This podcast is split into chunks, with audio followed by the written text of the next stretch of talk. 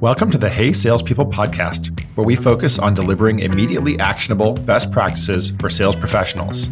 I'm your host, Jeremy Donovan from SalesLoft.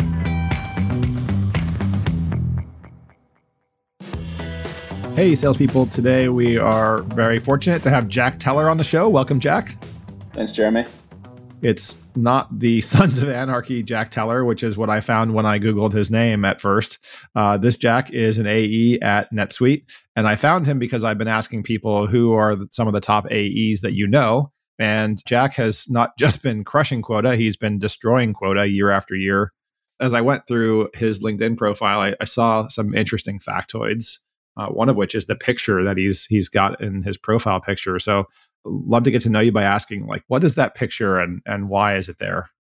Yeah you're probably referencing the the canoe picture. So one of my favorite summers was uh, a couple of years ago or maybe five years ago at this point but one of my best friends and i decided to quit working fancy internships and we took a canoe down the mississippi river. So we started where the uh, in the ohio river actually where the ohio meets the mississippi. From there it's about a thousand plus miles to saltwater and so we spent a little over a month canoeing down, camping on the on the banks of the Mississippi, and we made it all the way to the Gulf. I, I don't know if I've ever mentioned this on the show, but I'm I'm an avid fisher person, fisherman. Did you do any fishing when you were on the river? Is that a thing? We didn't on purpose. We we had to move a pretty serious amount of mileage every day, so we didn't really have time. I, you know, I, I always like to ask people to to kind of segue from some of these things like books that they've read and experiences that they've had into into sales maybe this is too cheesy, but I got to ask it, which is like, what lessons did you learn taking that trip that you've applied to your career as, as time has progressed? The, the first one is that people are just awesome. I, I think, especially in sales, a lot of the time when we're talking to people, we want something out of them, or they think that we want something out of them, or something like that, or there's at least some sort of agenda going on uh, on that trip, the, the biggest takeaway wasn't the the time with my friend or the the beauty of the river or whatever. The biggest takeaway was the people because everybody we met was just was just incredible. We didn't like pay for our own groceries or supplies once on the whole trip. Every time we went into town, I mean, we stuck out like a sore thumb. We're wearing like muddy shirts and stuff like that. So people are saying like, "What the heck are you guys doing? Who are you?" And we explain. Everybody thought it was awesome. They were buying us beers, they were buying us groceries, they were taking care of us, they were putting us up in hotels here and there. Like human beings are just awesome, right? As far as sales go, there, there's a little bit of selling kind of weirdly to it. Um, we were both totally broke college students at the time, and we were deciding not to work to do this trip. So we needed money, right? So we pursued a bunch of sponsorships. So so I, I was kind of selling in a sense. Like I, I cold called some executive at Dick's Sporting Goods told him about the trip, kind of challenged him, like, isn't this what Dick's is all about? Like, come on, we're broke college students, like, help make this a reality. And so he he gave us like a bunch of like a thousand dollars to Dick's type thing to go get gear and you know cold called a bunch of other local outfitters and stuff like that to kind of sell them on it. So yeah, I mean it, it's fundraising, which is a different type of sales. Yeah, no, I, am with you. I, I think if it, what you were doing was so unusual that people want to hear the story and then when you tell them the story right they engage and they build trust and rapport. So so there you are you, you finish your your trip. You said down what in a, in louisiana did you end? Uh yeah so just past new orleans you know it's another like two days of canoeing. So so now you're you're done canoeing and you're you're jobless. How do you find your way from canoeing down the mississippi to to actually getting into sales yeah, so um, the way I got into sales was super roundabout. So a bit later, I I had this uh, this internship in college for I was the like fifth or sixth employee for this small tech startup in Dallas. Uh, it was a pretty cool startup. Ended up being on Shark Tank. They competed in TechCrunch Disrupt, and I actually got to go and you know help be part of the team at TechCrunch, which was a really really cool special event. Got to meet a lot of awesome people. Marc Andreessen, you know, I was able to hang out with him for a little bit a couple other you know real real movers.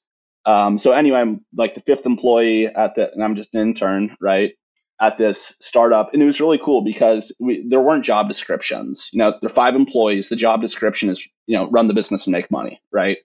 And so as an intern, it was a really cool experience as an intern because you're doing everything from customer support to sales to like I launched our product in new markets. You know, you're looking at customer churn metrics and you know kind of like kind of corporate strategy and stuff like that that was a lot of fun i worked that job for almost a year and i found that towards the back half of that 10 months, like all I was doing was sales. Like I had somehow just kind of naturally kind of shoved all the other work onto other people. And the only thing I was like, I cared about was selling this product, right? That, that's what naturally drew me in.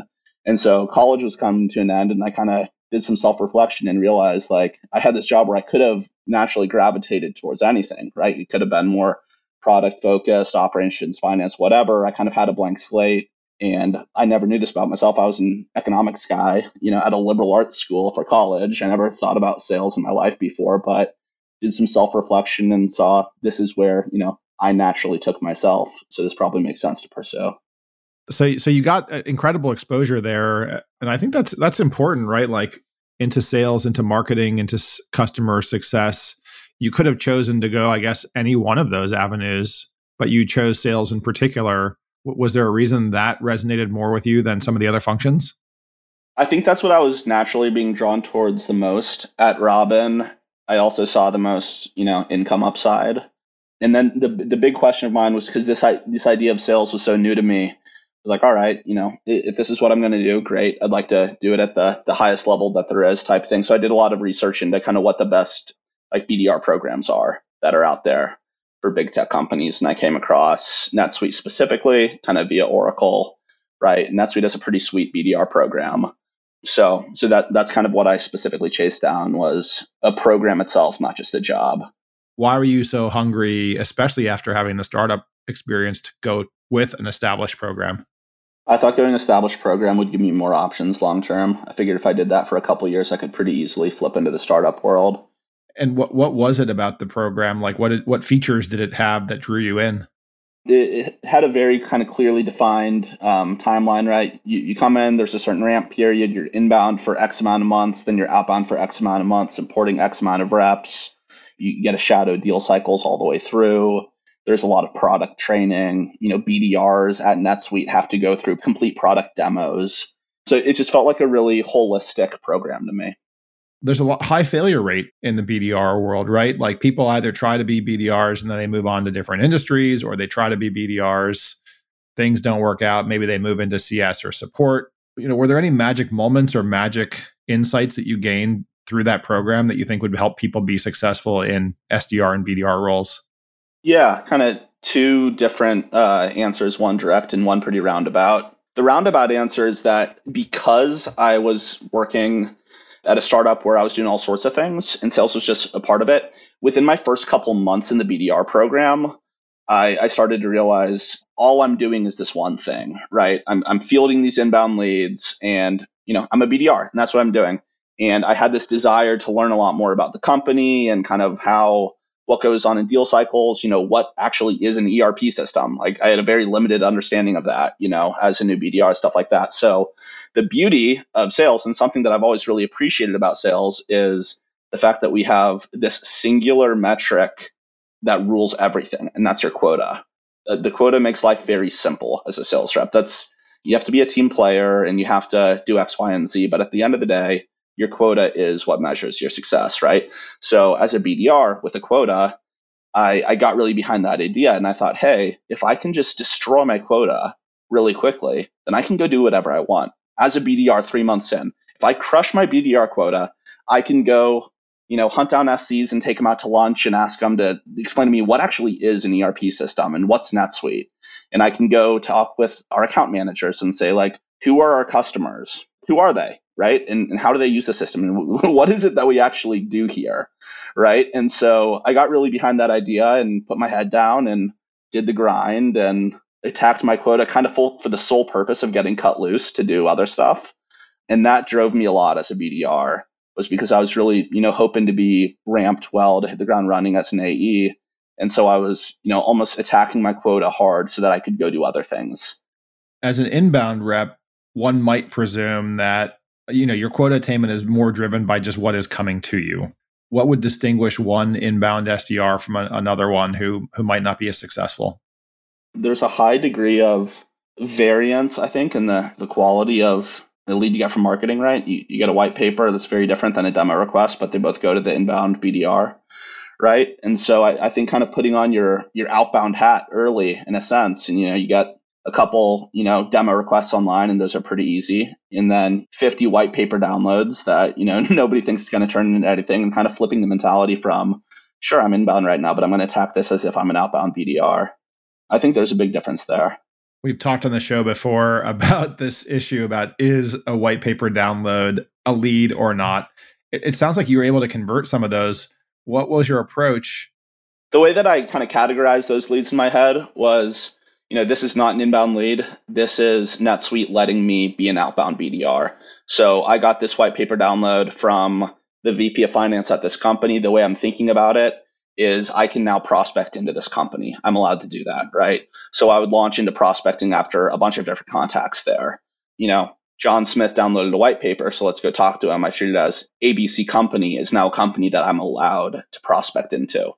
So you're doing that, and you're and you said if you if if only you were successful doing that, which you were, then you know you get promoted into into uh, a new world. So when you got tapped to move into becoming an account executive, did you feel prepared to make that move?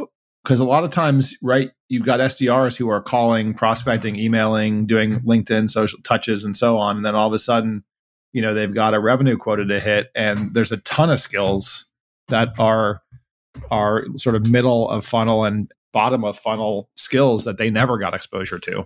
How did you pick up those extra skills?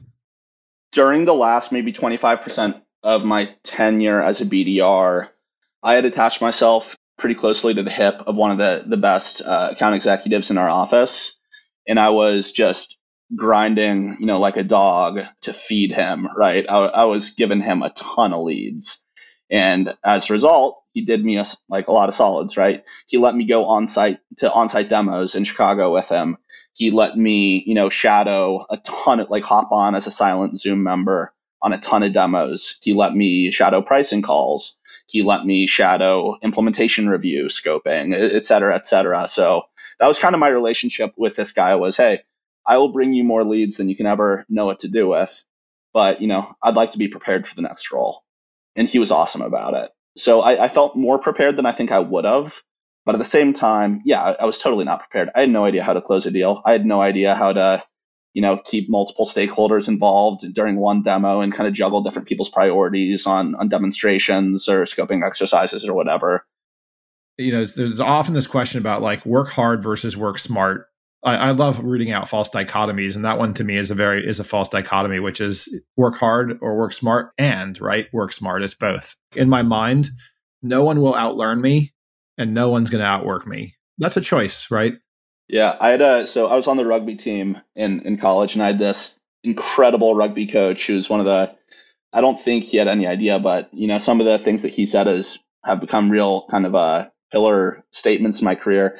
I, I went to the University of Dallas. It's this 1300 undergrad liberal arts school. We were super unathletic, and our rugby coach kept on saying, like, guys, we will like we're never going to be the most athletic, but we will be the best at the things that require no talent.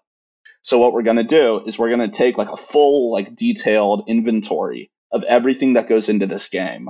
And we're going to identify what requires talent and what doesn't. And a lot of these things do require talent, but more of these items don't require talent. They just require identifying what they are and then making the decision that you're going to be the best at them. And I think that really, really rings true in sales. I think there's a lot of this job, you know, like I don't mean to put myself down or any other account executives down, but there's a lot of this job that if you do a very granular inventory of kind of what goes into being an account executive, there's a lot of the pieces that really don't require talent. They require identifying that they don't require talent and then making the decision that you're going to be the you're going to be excellent at those pieces. You know, taking incredible notes, getting your team ramped up, making sure your team has everything they need, you know, having the right cadence with your prospect, et cetera, et cetera. And it's easy to think, yeah, well, those are all kind of obvious, duh things. But I don't think a whole lot of people are proactively identifying that these do not require talent, so that there's no reason why you shouldn't be the best at all of these items. And then boom, that's 75% of your job, right? It's all the it's all the little things, you're right, that don't require any special IQ. They don't require any special learned or innate talent. It's simply, right, as you said, take great notes, follow up with prospects as fast as possible, I'm curious, what do you think is in the other category though, where you differentiate yourself based on a skill that you that you learn and practice and acquire? So I've had a number of peers at NetSuite, you know, ask me, "Hey man, what are you doing that's different?" that sort of thing. I find myself kind of struggling to answer that question a lot of the time because I think one of the things that I do really well is it, it sounds so standard, but understanding my prospect's business model. So NetSuite, for people who don't know it, NetSuite is an ERP system, so an accounting system, right? At its core, it does other things like project management and inventory management and runs your manufacturing process and actually has a CRM. So it's a very back office operational system. The, best way I've found to sell NetSuite is to just get an incredibly deep understanding of the business model, right? And so you say that to anybody and people say, okay, well, yeah, duh, you know, that's what we're all doing. But if I had to, you know, pick a couple areas where I think, you know, I, I do have kind of figured out how to do something pretty well, I've figured out a process to sit down with somebody and kind of really get deep into their business model. And kind of by the end of the call, I can look at my notes. And if I forgot to ask about sections of their business, I've I know enough about the other areas that I can kind of infer what I missed and stuff like that. And that really helps now you've got me super intrigued. It sounds like there there's some sort of asset that you're that you've developed and are using in order to understand the nature of of the businesses that you're selling into. Can can you describe what that what that is? Yeah, so a good buddy of mine and I built out we, we built out this process flow document for kind of how to take a business. You can kind of start in any area, start in, you know, demand gen, start in uh, accounting processes, start in project management, whatever it is, start in any kind of process area of their business and kind of using this process flow document, you can kind of start weaving through their entire business and you have to, you know, be practicing really active listening and follow up questions and, you know, et cetera, et cetera. But what we've developed really helps us kind of break down a business efficiently and in a really in depth manner. Uh, what are the key questions that you're answering? I would presume one of the big questions is how do you actually make money, right? That's probably the biggest question. Are there are there others that you're trying to answer with that process flow? How do you make money? Who are your customers? And then they say something, you say, no, really, who are your customers? Who's your first ever customer? What are the different types of customers that you have? Where do they come from? Do different types of customers come from different avenues, etc.? Anytime a product is involved, that's a whole kind of logical process flow. How are you receiving inventory? What's your inventory process? At what point are we actually shipping a widget out the door type thing, which is also similar to the world of project management. But I, I think the really interesting thing is is why we, we had to develop something like this. So my friend and I were we both got promoted out of the BDR organization to our uh, NetSuite's um, emerging sales team. So we're selling to real small businesses, right? Like five million dollars in revenue and less. Like these are these are very small companies, right? And uh, we we were really struggling because we would get on the phone with these companies and we would say, you know, what are you looking for in your new system? Tell us so we can write down notes and show you that in the demo. And with companies this small, everybody was a first time software buyer. These guys had never bought software before, and if they had, they had definitely never bought an ERP system before. So what I started to find was that if I was sitting there and saying, what do you like, what do you need? What are your pain points? Right? The most generic sales questions ever. What are your pain points? What would you like? Then I am only being fed with information that is kind of as mature as that prospect's understanding of the type of software that we have to offer, which really limited us, right? These guys had no idea what the world of enterprise ERP looked like. So they would just talk from their own experience about what they thought they needed. And so we were really limited with what we could show them. So instead, we flipped it. And for all of my discovery calls that year, um, I would say, Hey, my name is Jack with NetSuite. And that was the last time the word NetSuite was said. And for the rest of the call, it was, no, I am not here to ask you what you want to see in this demo. I'm not here to ask you what your pain points are. I'm going to understand your business better than anybody else does. And then I'm going to tell you what you need. Right. And we, it was kind of out of necessity that we had to start taking that approach to sell effectively because otherwise you were just hoping that these people w- would have the right pain points. If somebody doesn't have an immediate pain, you can use that challenger approach and still win the business. Not as much. You have to be pretty delicate. The thing that rings true across both inbound and outbound is that people like to talk about themselves and people like for other people to be excited about them. These conversations I'm describing, these are not Zoom calls following an agenda in front of a PowerPoint. I'm catching somebody on their 40 minute commute and we're talking on their cell phone and this is a casual conversation where I'm getting fired up about their business. I think it's the coolest thing in the world that this is some small company that has customers that actually pay them, right? And they can then pay their employees and they participate in the economy, right? Like I'm sitting there thinking that's the coolest thing in the world. And it's like, man, that's awesome. Who are your customers? Where do they come from? No way, you know, that, that sort of thing. And so from the outbound perspective, yeah, totally. People aren't going to sit down for an hour, you know, and just let me ask them about their business model. But but you can do it to a lesser degree, I think. The you know these days, obviously you're you're doing extremely well, uh, hitting quota. I find a lot of top sellers have someone else that they're competing neck and neck with quarter in and quarter out. Do you have someone like that in your organization? Absolutely. Shout out Kyle Milligan. There's a lot of similar things. He, he's an absolute monster. I really look up to him. There's a lot of similarities. He he's always been a little bit more of a of a of a volume guy, more logos type thing. I've historically had a, a larger, you know, average sales price. He's historically had a lot more logos. You know, very different approach to the business. You know, very different approach to you know discounting conversations and stuff like that. Both obviously work really well, which is really cool to see it sounds like you your um, holds more firm on on pricing. How how do you prevent yourself from going down that instant max discount route? I try to have a really honest conversation with the prospect. At this point, we've been through you know three, four, five, six months together, a bunch of hours. We've been you know really in the weeds of their business and challenging them on how to run the business differently and stuff like that. So there's typically a you know a pretty awesome level of mutual respect, and so we'll show pricing at a certain discount and then it's just a very honest question like look are we the vendor of choice or not? And if we are you know if we can you know make this you know pricing where you need it to be when can you sign right? So you get commitment on the vendor of choice and the you know executing a signature time frame and then you know verbatim say to my prospects is like this is going to turn from a from a pricing presentation into a pricing workshop here.